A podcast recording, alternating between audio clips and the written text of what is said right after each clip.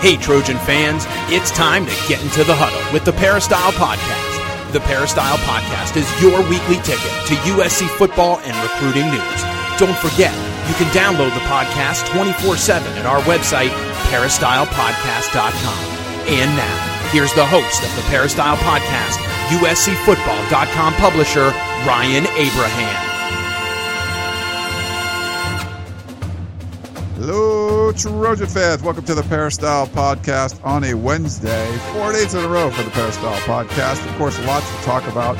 We're going to bring in our buddy, Shotgun Spratling. Uh, joining the show, he talks about USC football recruiting and, of course, the team. And he had a great piece up on USCFootball.com yesterday.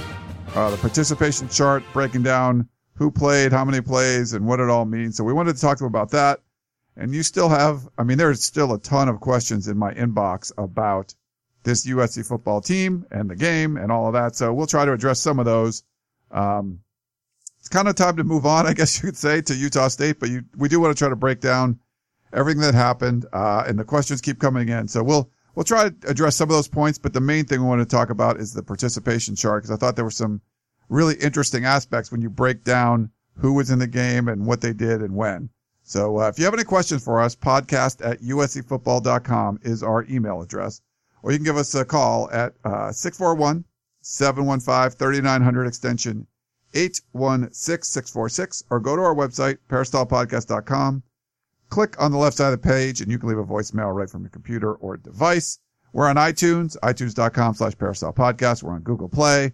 We're on Audio Boom. We're on Stitcher. You can get us a lot of different ways. So uh, a lot of ways to consume the podcast. Subscribe. Tell your friends that are USC fans. We've been doing this since 2008. And we're doing a lot more shows lately. And uh, Shotgun, I talked to you at practice yesterday. Hey, you want to come on the podcast? So many topics to talk about. I thought it'd be good to have you on, and thanks for coming on again. Well, thanks for having me. Uh, looking forward to uh, getting to a next game. Um, I don't know why so many people have so many questions. It's like almost like USC lost and nobody knows exactly what happened. Everybody's kind of dumbfounded by it, which uh, seems about right because the coaches also seemed a bit dumbfounded in that game. Yeah, there definitely was.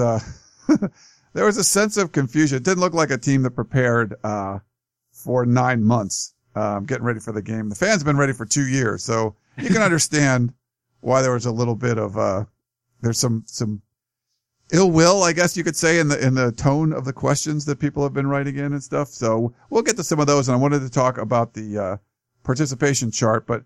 Real quick, uh, we have a new sponsor for the, the Peristyle podcast. So it's mybookie.net.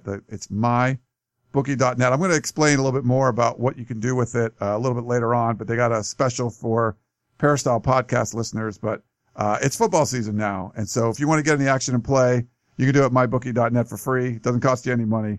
Uh, it's a really exciting experience, online experience for sports fans. So we'll have some more about that, um, later on in the show, but they got Vegas odds and player props, all kinds of cool stuff. And they have a, a big prize thing. So we'll talk about that a little later on. Um, but Shotgun, I wanted to talk to you about the uh, participation chart. It usually takes a couple days uh, for it to come out, but when you see all the information that's packed into that piece, you can kind of understand why. Yeah, it takes a little bit of time to look through the tape. You know, I probably watched the game. Uh, I'm the unfortunate one to have watched the game three or four or five times, uh, different parts. So I've saved everyone else the trouble uh, and the tears of having to watch it that many times. I've gone through and you know charted every play to see you know who's played, what, how much they played, how they played in the game, uh, you know how that turned out as far as you know the yardage per play and different things like that to see kind of how they're using players. You know, is Clancy Pendergast gonna, you know, is Pendergast gonna follow the trend that he had the previous time when he was here and he only used 10 players in games sometimes and it looked kind of like you know he's going to go with that NFL method of you know, our starter's going to play every down and, until we, you know, uh, until it's a blowout or unless we have a certain package for different players. So that was one of the interesting things. But, you know, just going through and, and trying to see, you know, tendencies and trends from, uh, you know, how they play different players. Yeah. No, I mean, what are some of the more interesting ones that stood out to you? I, I, I think things I looked at that like, wow, they never used the fullback the whole time. I thought this was going to be like a power run kind of thing. They never used the fullback and Porter Gustin and Uchenna Nwosu basically playing the entire game. Those are a couple things that kind of stood out to me. If you agree with those or what else you thought stood out. Yeah, I mean that, that was the, the most interesting thing is is the that Pendergast basically did not use any backups at all. I mean the the starting secondary, if you include Leon McQuay, now he was in and out a little bit because of the nickel package, and sometimes they would go with three down linemen versus two, which is what they use most of the game. Um, but those five guys in the backfield, uh, they basically were in the entire game until they went to the backups at the end of the game, until Adoree came out with the bit of a hamstring. The only guy that went in in the secondary was Ajene Harris, went in for a couple plays. Um, he came in a couple times didn't actually play. Uh, they, you know, play stopped or whatever it may be after Iman Marshall was, uh, on the punt coverage team. So they were giving him a, you know, a break for a play or two, but, but that was about it as far as that. The linebackers, you know, uh, Hutchings and Cameron Smith played the entire time until they went to the, you know, the blowout mop up duty and Uchenna Nwosu and, and Porter Gustin. Uchenna came out a couple plays when they went with a, an extra lineman and some heavier packages uh, near the goal line stuff. But uh, Porter Gustin played all, I believe it was 78 uh, defensive plays, or excuse me, 63 defensive plays, 78 total snaps for him because he was on special teams as well. Both those guys played a lot. You know, that really stood out. Um, how much they use Stevie Tu'ikolovatu, uh, in the middle. You know, I expected there to be a little bit of a rotation there, but no, he was in there, you know, a lot, uh, at that nose tackle position.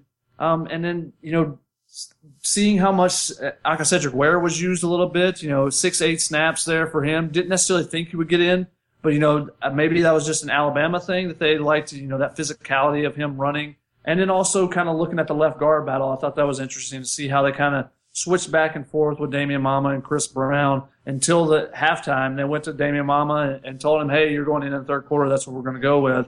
And he stayed in the entire time until, uh, like I said again, they went to the, that mop up duty with some backups there.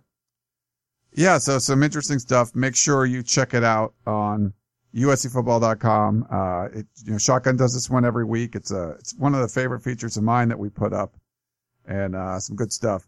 Well, I think, I think we can kind of talk a lot about what's going on in the game and there's some different topics to get into. I'm going to play you this voicemail question and we can kind of start with that and get your thoughts on, on what you saw and what, what USC fans can expect going forward. So here's the first one. Hi, Peristyle Podcast. Uh, watched the game on Saturday and then I've seen the first half now in slow motion and, uh, USC did not open up one hole for the running backs, not one. And most of the time, the line was pushed three yards back. Sometimes our offensive line made the hit on the running back because they were being shoved back into them. And I thought we were supposed to have one of the best offensive lines in the Pac 12 and maybe the nation, but this was pathetic. It left our defense on the field way too long. Uh, anyway, just my opinion, but uh, if you want to opine on it, that would be great. Thank you very much, and you know we got a long season to go, so hopefully uh, we get it together. Thank you. What do you think there, Shotgun? oh, definitely. I think the offensive line was absolute poo poo. They were garbage. Um, I don't know any other way you could state it. They were terrible in the game, and it, it didn't get better from the start to the end. Um, and it wasn't one guy. You can't single out one guy as being bad. The entire line. There were different times. You know, it would seem like whenever you get four guys that would do their job, there'd be that one guy that didn't do it. And, you know, that ends up in the sack on fourth down of Max Browne or it ends up with a defensive lineman coming unabated right, right to the quarterback or to the running back. There were no, there weren't very many holes. I mean, Justin Davis tried to take some blame for it and say, you know what, even if there's not a hole, I got to make, you know, a guy miss or something.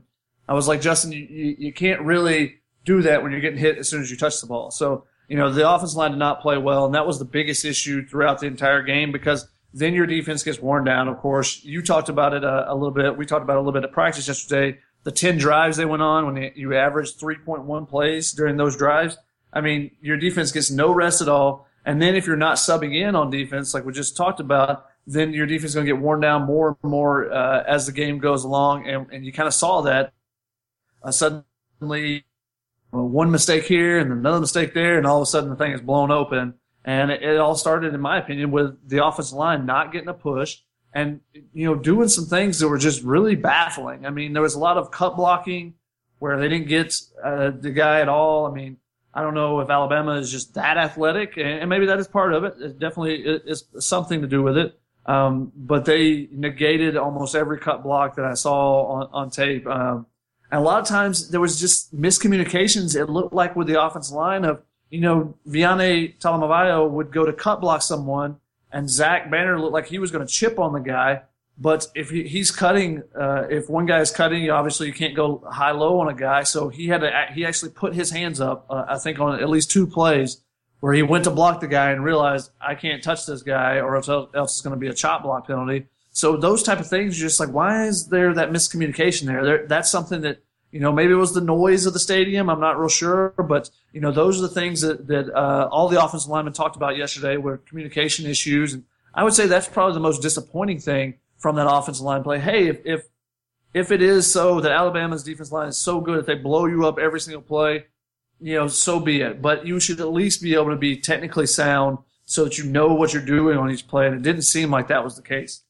It certainly did not. And, uh, I think some of the, some of the, some of the issues there, and you know, was talking with Dan Weber about this too. The splits looked really wide, and it looked like the Alabama defenders were just kind of running through them and they were so much quicker and more athletic. It, the, the wider split seemed to allow more holes for defensive players to run through. And, you know, got to talk to Neil Callaway yesterday about it and he really didn't say much of anything, to be honest. And, you know, sometimes that's just coaching. You don't want to say much. Um, but he didn't seem to have an issue with what the splits were and stuff like that. Um, but it, there just seemed to be so many problems it's it's not one little thing. I mean, it looked like a fundamental breakdown on the offensive line. I know the Alabama front is great, but it wasn't even close. Like you weren't even you just you weren't even competing. It looked like. Yeah, I mean Neil Callaway had a pro- didn't have a problem with the splits, and neither did Alabama. They enjoyed them very much, um, especially because like the one play that we saw that's been on the peristyle that uh, that Daniel Jeremiah tweeted out the vine of um, Viane missing the cut block, Zach Banner not being able to get to Reuben Foster. And Reuben Foster at the beginning of the clip is looking at the safety and talking to him, but he immediately knows where he's going. And just those linebackers are so quick, especially, you know, they dropped weight in the offseason to try to get quicker. And he just shoots through the gap, and there's no chance for anybody to block him there. Um, and it didn't help that Ronald Jones, it looked like ran the wrong way on the, the handoff. So um, you know, a lot of things going wrong there in that one play, and it was just kind of emblematic of, of how things went there with those wide splits. Um, you know, USC's got some guys that are, you know, Zach Banner's 340, 360 somewhere in there. Uh, Damien Mama was once 400 pounds. So you got some big dudes, but so, you know, play it in a phone booth, get, get, bring the line in and, you know, try to block outward rather than trying to go run and get to people. Um, and it just didn't seem like, uh, that was the game plan there. And I'm not sure exactly why. Maybe they thought that there was going to be too much traffic and stuff when they were trying to pull and different things. But a lot of times you saw pulling guards and, and you know, pull to, I don't know if they were just getting a head start to run the sideline on third down or what, because they didn't really block anybody on the play either. Yeah, lots of issues there. So we'll see, uh, what they're able to do this week, uh, to try to, to, to combat that and make it a little bit better. We had another question. This kind of comes up a lot. Um, and I think th- one of the reasons this comes up a lot is because the overall offensive philosophy, you're not really sure what it is for USC. You're not sure what the identity is. Um, it's like you're kind of going down the road. You want an athletic quarterback, but you're not really going there. So we get this one kind of a lot. I'll play it for you and get your thoughts. Here you go. Hello. This message is for anybody that wants to respond. Watching the USC defensive play for about a quarter and a half, I thought they played lights out. The problem is with the offense.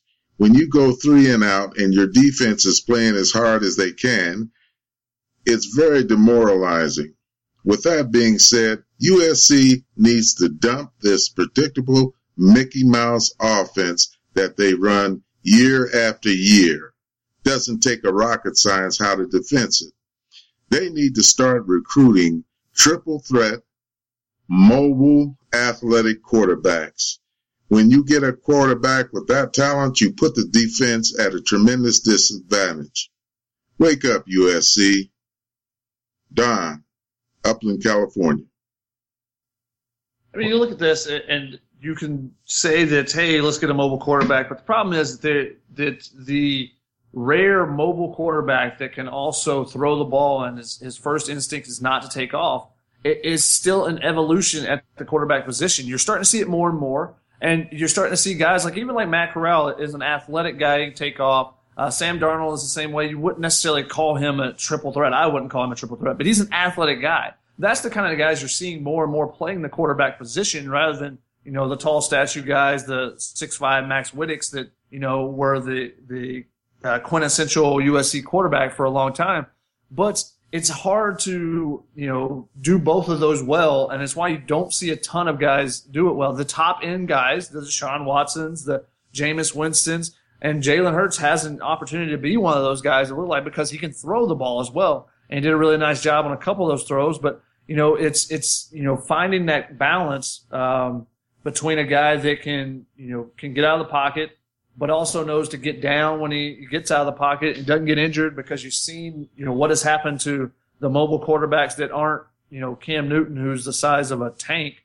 Um, you know, you've seen what happened to those guys in the NFL that, you know, injuries happen a lot more frequently with those type of players. So it, it's kind of, finding that balance and finding just the athletic quarterback that can make plays with his feet, um, not necessarily taking off and running or running the triple option or whatever it may be, but the fact that you can do something like Max Browne did on the third down and pick up 17 yards if a team goes man on third down and long. I mean, those are the type of things that you're looking for in a quarterback. And, you know, I think it's more the evolution of the position rather than, and USC has to follow suit with that rather than it just being a USC thing.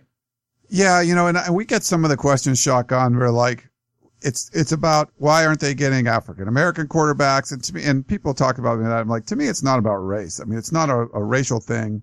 It's a what philosophy of an offense do you want? And USC's kind of trying to, in my opinion, try to hold on to the past. And we heard when Clay Helton got hired, it was going to be a power run kind of thing. Well, we're not seeing that. You're seeing the pistol and, and the, you know, zone read kind of things where you don't have a quarterback that can run. And even if Sam Darnold was in there, the offense, according to Clay Helton, wasn't going to be changing all that much, um, to, to kind of incorporate that. It's kind of like you have to either go to that style of offense and then you get a, a triple threat type of athletic quarterback, whatever, you know, black, brown, yellow, it doesn't matter what, you know, what, whatever you can do if you can run and throw, or you try to go back to what USC was doing before. You're using the fullback. It's I formation sometimes. I mean, and more of a power thing. It just seems like they're kind of in the middle now and not really sure. They want to kind of do a little bit of everything and then you're really not doing anything well, I guess you could say. And that, to me, that's the biggest problem. Yeah, they, they want their identity to be a power running team, and when your offensive line doesn't block anybody, you can't be a power running team. So then you're going to try to do other things, and you know they said that you know when they couldn't run the ball, they wanted to try to get their athletes out in space. So you saw some flare passes, some different things like that.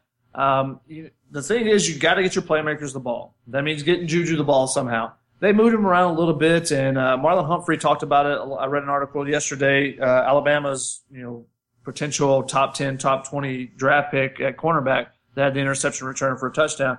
He said they moved him around a little bit, but you know, they were keying on Juju. They knew where he was going to go. That, you know, they, you got to do some things, but if you don't have an identity, then it makes it much easier for teams to, um, game plan for it because you're saying, okay, well, they go to this formation three times a game and they're going to do one of these two things out of it. Whereas if you have a solidified, all right, we're going to run either the pistol or we're going to run the I formation. This is going to be our base thing. And they did a lot of um, three wide receiver sets with a tight end. That was their most frequently used formation. Uh, but you know, they they just didn't. They did it out of different things with pistol or out of shotgun. But if you want to be a power running team, you need to have the personnel, which means a fullback. So um, you know, Ruben Peters is on scholarship now. Was a walk on as a linebacker. Uh, they, you know, they've got to get him up to speed and, and, be that guy. If you want, if that's what your identity is going to be, then you have to build your team around that and do that. And the offensive line has to play really well, and they didn't do that. So it's hard to fulfill the identity they're trying to do when when you don't have the personnel and your personnel doesn't perform up to its abilities. Yeah, hard to disagree with you there, Shotgun. Um, all right, well, we got some other questions. I just wanted to. Uh, get back to uh, our new sponsor and let you guys know a little bit about what's going on. So it's mybookie.net. Um, so because it's football season, you want to get involved. Uh, there's a lot of action going on at mybookie.net. So check it out. I just checked out the site today for the first time, actually. Uh, when they approached me about it, and I'm going to go on and uh, and sign up. So they actually have a promo code Trojans if you wanted to use that. Um, so what you will do, you get entered into their million dollar prize pool. So I'm going to do that a little bit later on today. And then next show, I can kind of let you know what the experience was like. But try it out. You go online, just type my bookie in, uh, mybookie.net into your browser. and Then you can go sign up. If you want to call them, you can call them at 844 722 2387. So there's thousands of people playing online already.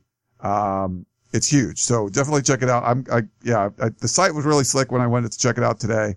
So I'm going to do the sign up thing. And, uh, you know, so the promo code Trojan, basically you want to get into the prize pool and it doesn't cost you any money, which is cool. So it's not a, uh, it's not one of those things where you're putting in money into, it's, you know, it's a, it's a free service. So it's pretty cool. So check it out. They got real Vegas odds. You can bet while games and stuff are going on. Um, so I like doing that. This is what I love to do when I go to Vegas, Shotgun. I don't know if you like to get into that stuff, but I want to try this one out. So we'll get you to try it out too, Shotgun. I've never been to a Vegas sports book actually. I, I always go and, and party and stuff, but I've always been tempted, but usually I just lose money. So I've, I've tried to stay away from the sports bets, but I'll have to try out mybookie.net since it's, it's not going to cost me any money to up front. So I'm, I'm down. I'm going to try it out. You can do it from your living room. So it's to check it out there. So yeah, and what, email me. Let me know what you guys think about it. So uh, I'm going to try it on a little bit later today. Um, well, we got some questions. Um, and we have so many questions. So I, you know, we had those ones that came in. I'll, I want to read a couple just that we can kind of, um, discuss, uh, shotgun if that's cool with you. I'm down. Eric in Duck Country wrote in. Um, have you guys noticed anything different about the offensive game plan for Utah State? Are Helton and company going back to the drawing board? Or do they assume that last Saturday's plan will work against everyone who isn't Alabama? I think that's a great question. I'm a traditionalist and I love Harbaugh style football, but at this point, I'll take any offense that will put points on the board. Thanks for working so hard uh, and getting to everyone's questions. Eric and Duck Country. Um, we're not going to give away the game plan, but there are some saw some different wrinkles and stuff, um, some different things that that maybe just correct things from the original game plan uh, yesterday at practice. Um, but you know, I think that there might be a couple different things and, you know, part of it is when you're playing that first game of the season, you don't want to unveil everything that you're going to do, especially once you get in the second half and you're down already 30 points. You're not going to start breaking out the, you know, the wide receiver reverse pass or whatever it may be, the trick plays. Uh, you save those for, you know, a tight game when you think you can get that advantage. So I think you'll see a, a couple of different wrinkles this week. And I think, you know, that's a, a good coaching staff will add some wrinkles every week and, you know, build on the, uh, build on the playbook as you go throughout the season. So we'll see how that progresses in the game itself. All right. Yeah, that's uh it's a good point. Uh I like I like what he's saying there. Um Earl in West LA says, going into the season, we thought the defense would be the weakest link. Saturday we discovered it was the opposite. Isn't it an advantage to play a very good team and lose so you can get a clear and honest picture of where your team needs improvement as opposed to opening against an Arkansas State or a Utah State, winning and not being sure of how good you are, or worse, being deluded into thinking you're better than you are. Earl in West LA. Yeah, you don't want to be delusional, you know, after beating up on Arkansas State or, you know, whatever team it may be at the beginning of the season. However, you also don't want to lose by 46 points. So, I mean, there's a little bit of give and take there. And, and I think it definitely, you know, if you play a, a quality opponent to begin the season, you're definitely going to find out a lot about your team. I think we found out a lot about this team. How they react will determine, you know, how good this team can be this year, or if this is just a wasted year, and you know we might be able to call it quits after a couple weeks uh, of, of, paying attention to this team on a national scale. Um, so I'm interested to see how they bounce back this week. Early game, you know, not going to be a ton of people there. We hope that everybody will come out with the Marcus Allen bobblehead, but you know, 11, 11 a.m. game. Uh, we'll see how the, you know, the, the crowd is and everything. Could easily be a trap game. So if this team responds and goes out and whoops up on, on Utah State, that'll give me, you know, a, a much better opinion on this, the, the overall merit of the team as, as individuals and, and, their will and their fight and their desire. We saw a little bit of that yesterday with Juju fighting in practice a little bit and some differing opinions from, uh, from his teammates on whether that was good or bad. Justin Davis loved it. He said, you know, we needed that fire. He he thought that there were players, uh, and I posted the interview earlier today, but he said that he thought that you know it seemed like people were asleep in the second half of, of that Alabama game. He said he just didn't think that people had the fire in their belly, and he's hoping to see that more and more this week. And, and maybe that starts with Juju's, uh, you know, little tantrum and fight yesterday. So we'll see how it goes today, and then uh, what happens on Saturday when they get on the field. Yeah, you know, I I didn't have an issue with the fight. I, I, I didn't really like the way he was kind of acting after the confrontations, where he was kind of running off the field and pounding on the wall, and people had to go chase after him. I thought that was a little immature, but um, you know, I think seeing some fire is probably not a bad thing. But this Utah State team is not a pushover. Uh, Matt Wells is one of those coaches that's going to be, you know, he could be the next SEC coach, you know, get next coach to be hired by the SEC or the Pac-12 or something. I mean, he's legit. And these guys, uh, play a lot of tough teams and play them tough. And, you know, they played USC a few years ago and it was a three point game. Um, and that was, I would say a better USC team than this. At least they've shown so far. Uh, this is not, so I, I agree with you though. You know, to lose and learn is, is fine. To lose by 46, sometimes the lessons could get lost um, because it was such a drubbing. And do you lose the team if you're you're, you're a new coaching staff? Are the players going to start tuning you out? There's it's a it's a tough it's a tightrope that you're walking here. Can this be a positive thing? Uh, or it could be a positive thing, but it could be a negative thing too. And I don't think you can overlook Utah State. I mean, it would be an absolute disaster if they come out and lay an egg against Utah State and lose at home. I mean, that, I mean, I don't know what the boards were crazy. Shotgun after getting crushed by Alabama, losing to Utah State. I don't even know what would happen. I think there would be a literal implosion of the board. I am not sure exactly. Uh, one thing I, I was very um, was very positive yesterday at practice was there was more energy. Even before you know uh, Juju got into it with some defenders, there was more energy. That was something I noticed last week. I didn't think they had a chance in that game. I predicted um, to several people that I thought it was going to be like a 31-13 game. It just they didn't have any fire in them last week. It was very lackadaisical practice. Receivers were dropping balls, and it wasn't like it was a big deal. You know, this week every drop that I've seen, or, yesterday, every drop I saw, you know, there was push-ups following it, and you know that's a small thing, and hey, whatever but it, it, means that it, it shows that it means something to them this week. Where in last week, it, it you know they didn't that wasn't a priority, or I guess um, there wasn't a lot of energy on the sidelines during the team periods and different things like that. Whereas yesterday, you saw a ton of energy um, and some bodies being thrown around and different things. So you know maybe that's it. Maybe it's like Viane Talamaivao said yesterday that maybe this was the best thing for us. Maybe we needed this as the wake up call to realize that hey, we need to get our act together, whatever it may be uh, and, and, get going. So, uh, like I said, Saturday is going to be a really telling game for USC. Um, Matt had a question, and this is kind of something that comes up a lot. Let's discuss this a little bit. Do you think the level of physicality or lack thereof from the Trojans, excuse me, is a reflection of the scholarship reductions over the past few years? Not using sanctions as an excuse, but wonder if there's uh, a correlation between the Trojans not being able to practice at full depth, speed, contact with how SC seems to have been bullied on the physical front, like Stanford and Alabama would do over the past couple of seasons.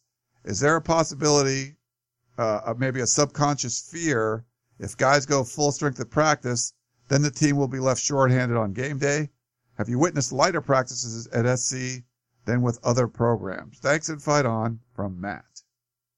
Um, I haven't seen a lot of other programs to be able to compare, but uh, I'm very stunned that they they tackled once this entire fall camp. I don't understand. They tackled once. It was the third day of practice, or maybe the third or fourth day of practice.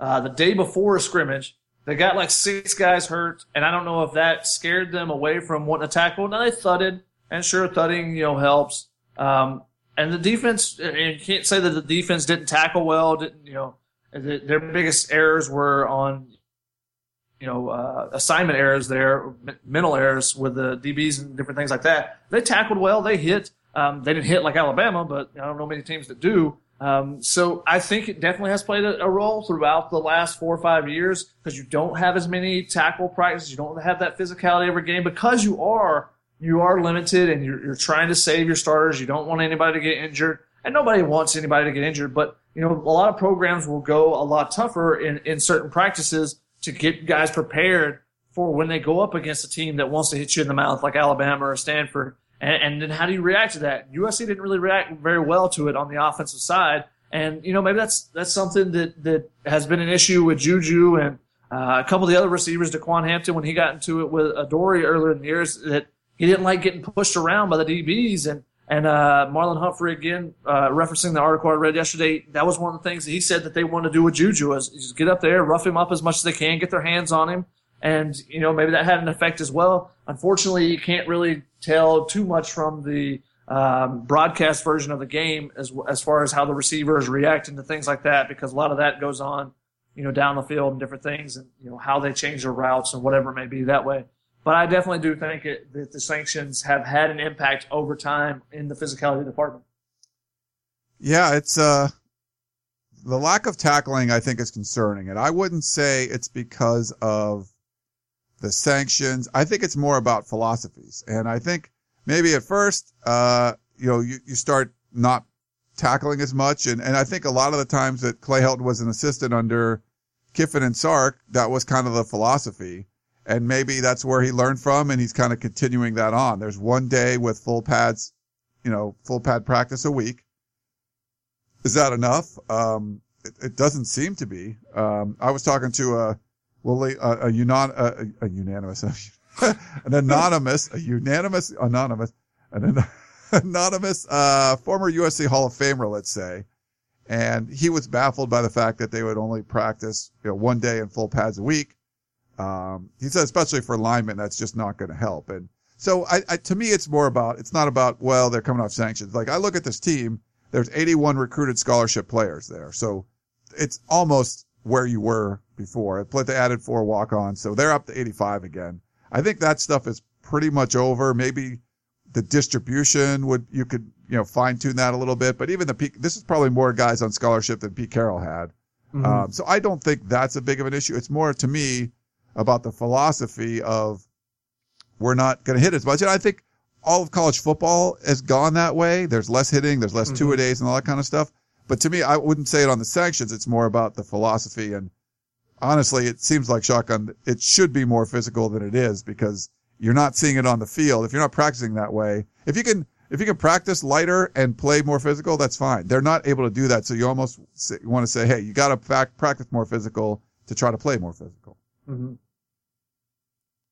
What do you think, Shaka? This, this I completely agree with you. I mean, I, I do think uh, the one difference I think is I think there is a lingering impact from the sanctions where you know those three the guys that are juniors and seniors now where maybe that's why they didn't tackle when they were freshmen or sophomores is because of you know the the limited depth at some positions. And I think that has a lingering effect on your career um, when that's not something that's ingrained that hey we're going to go hard, we're going to hit every single day, um, and whether that is full pads or just studying or whatever it may be, but that's going to be our mentality, and I think that is carried over. And it, uh, like you said, I, I, think that's also a lingering effect of Clay Helton being under those two previous staffs uh, as well.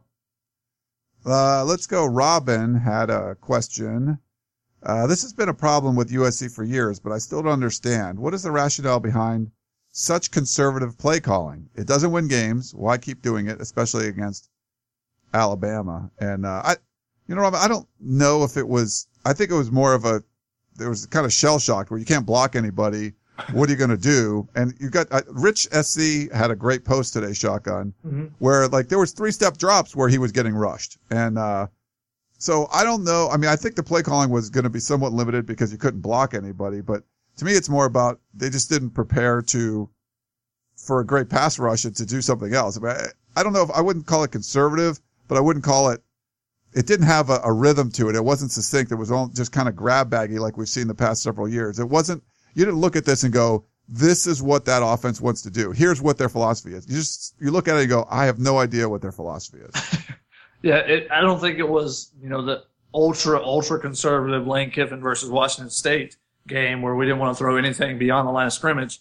Um, I think it was a product of the offensive line. And I hate to bash on, on play calling because a lot of times you we don't know exactly what the play is called. We don't know if there's an audible necessarily at the line, how much has changed, if it's one receiver that's changed, if it's, you know, the entire play has changed.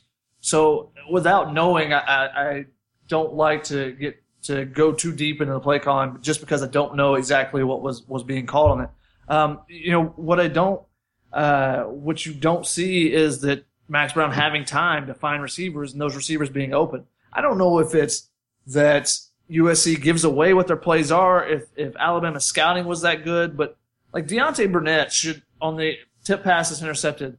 Deontay Burnett is a very good receiver. He Reuben Foster shouldn't be able to keep up with him to where he hasn't nearly is able to put his hand on the ball so that Max Browne has such a small window that he fires the ball in there hard, and that's why it goes off of, of Deontay Burnett's hands and bounces up in the air, pick six, game completely turns around there.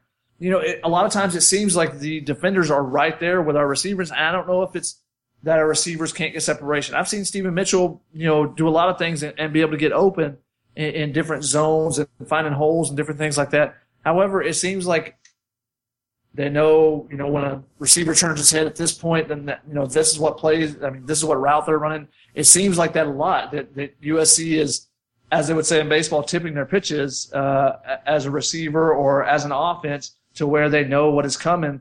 And uh, that was the the belief last year in that Washington game is that hey, Washington, you know, USC didn't change their Sark didn't change his sign, so Washington knew every play was coming. You see, the offense can't do anything if the defense knows what's coming. Fair point there. Um, and they seem to know every play. It was, it was crazy.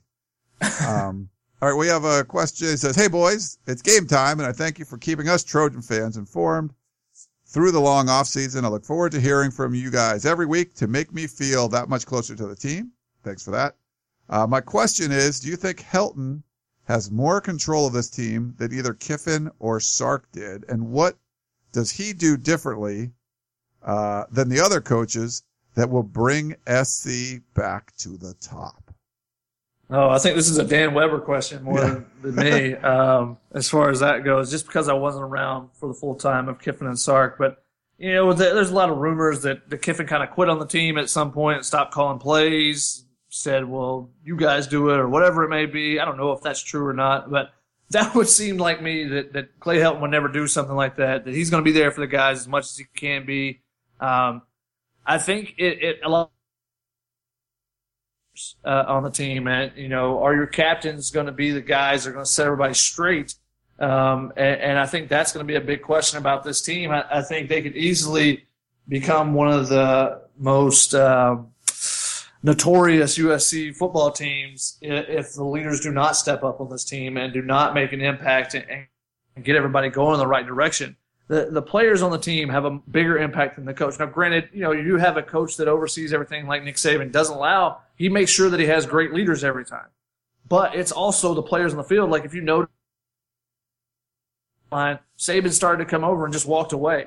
He let his players handle it because he knew Reuben Foster was over there. Reuben Foster is the leader of that defense. He would take care of it. And that's the things that you need to see on a team to know that the team is going to progress and, and be good as the leaders have to make everyone realize how important that each job is, and they have to make sure that everyone is on the same page and, and doing what they need to do.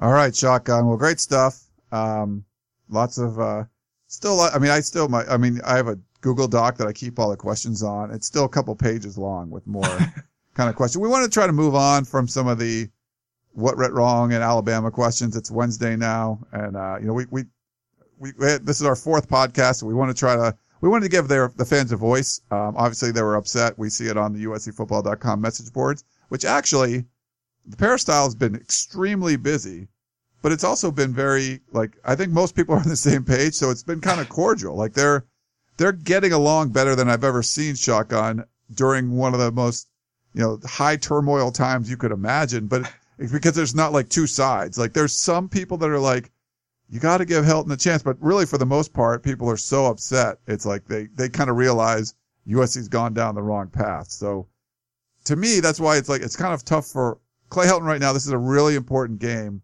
Uh, he hasn't won a game yet as the permanent head coach. He needs to do that, get off the snide, win mm-hmm. this one, and at least set yourself up for, hey, you beat Stanford. Now you're two and one and you're one and zero oh in the Pac-12, the team that's, you know, had your number for several years. You get over that. If you beat Utah, that's a South rival that some people have picked to win the South, and you're in pretty good shape at three and one. I mean, With- if you do that, you've turned the season completely around. Yeah. Because right now, everyone thinks that this season is ending at 500 or worse. So uh, this is a huge month, obviously, and that's. I mean, that November month is going to be ridiculously hard, important, and it all starts with this Saturday against Utah State. And like you said, Utah State's a quality team, got a, a very good coach. That's probably going to be at a I don't know. Like if Rich Rod was to leave Arizona, I think that'd be a great fit for him there. You know, somewhere like that, like a, a, a second tier Pac-12 team, I think it would be a great fit for him. Um, and, and so he's going to have his guys ready, and they do some different things. You know, they have a you know one of those agile quarterbacks that we talked about a little bit earlier. They got a pretty good rushing attack. Uh, you know, they're going to do some things, and they they have a similar philosophy to Clancy Pendergast. They they you know, they blitz a lot. They do a lot of different things out of a three-four defense. So, you know, it's going to be interesting to see how USC handles all that, and especially with that blitzing, uh, with as much issues as USC had on the offensive line, is can they get the communication down to pick up the blitzes, to give Max Browne some time, and then the guys can get open, and you know, all of a sudden Juju has 200 yards in the third quarter, and you're like, oh, this is what it's supposed to look like. So uh, you know that's gonna that's why this week is such a big week. I think uh, to, to determine how the, the rest of the season actually goes. It is. It's a it's a huge one, and I, I think you can't overlook this game. It's 11 a.m. game, like you said, 50,000. Uh, Mark uh, Marcus Allen bobbleheads going to be handed out. He was actually on Trojans Live uh, last night on their uh, their radio show. Um, will there be 50,000 fans there? Are they going to have left? Are they going to have leftover bobbleheads? That would be bad. Um, if you have leftover bobbleheads, do you do them like the Super Bowl T-shirts for the losers, and you just send them to Nigeria or something? I don't. You could do something. The SC fans would want them though. So there, it's not like it's not like you know Dewey wins the presidency kind of T-shirt, so it didn't happen or something where you have to, uh, you know, so you have to send them somewhere else.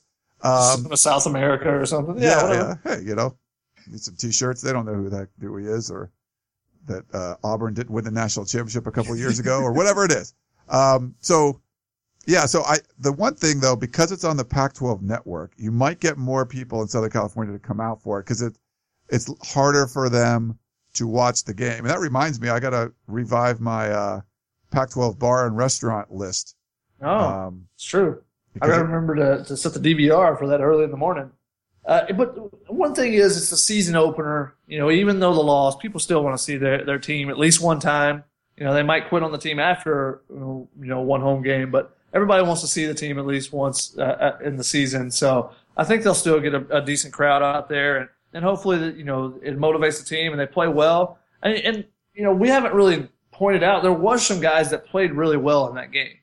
I mean, Michael Hutchings and Cam Smith both had really good games in the middle of that uh, defense. Stevie Tua- Tu'ikolovatu, we really learned how important he is to that team. I mean, he just stuffed the point of attack on a number of plays, and they had to start double teaming him on, on most plays to, to get him out of the way to try to get some runs going up the uh, performance there. I really like the way that Aca'Cedric Ware carried the ball. I mean, he had uh, eight offensive plays. I think he got six carries and 20 something yards out of it. And there weren't a lot, as we have said, there weren't a lot of running room uh, for the running backs there. And, you know, he just showed his physicality, and I think they'll use him a little bit more, uh, continue to use him uh, spots in here and there. And, you know, there was some other guys that kind of stood out as well, but, you know, those were, you know, three that stood out off the top of my head, or four that stood out off the top of my head. Noah Jefferson, of course, before he got injured. So it wasn't all bad. It was just a lot of bad.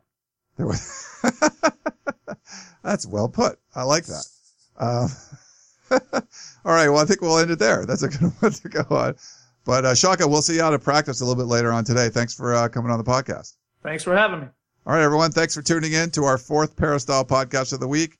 Working on a special guest for tomorrow. I might as well do five. I mean, got to probably try to do one every day since we're on a roll here. Might as well do it. Um, but that's Shotgun Spratling. Follow him on Twitter. What's your Twitter account again, Shotgun? Shotgun SPR. Shock at Shotgun SPR. Um, does a lot of different stuff: baseball, basketball, of course, football. Uh, really good stuff after practice too. So check him out there. Uh, that's Shotgun. I'm Ryan Abraham, publisher of USCFootball.com.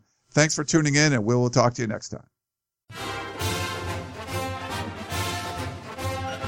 You've been listening to the Peristyle Podcast, presented by USCFootball.com. Be sure to tune in next week for the latest news on Trojan football and recruiting. And don't forget, you can automatically download the podcast directly to your smartphone or tablet for free. Just click the iTunes link on peristylepodcast.com or search for Peristyle Podcast at the iTunes Music Store.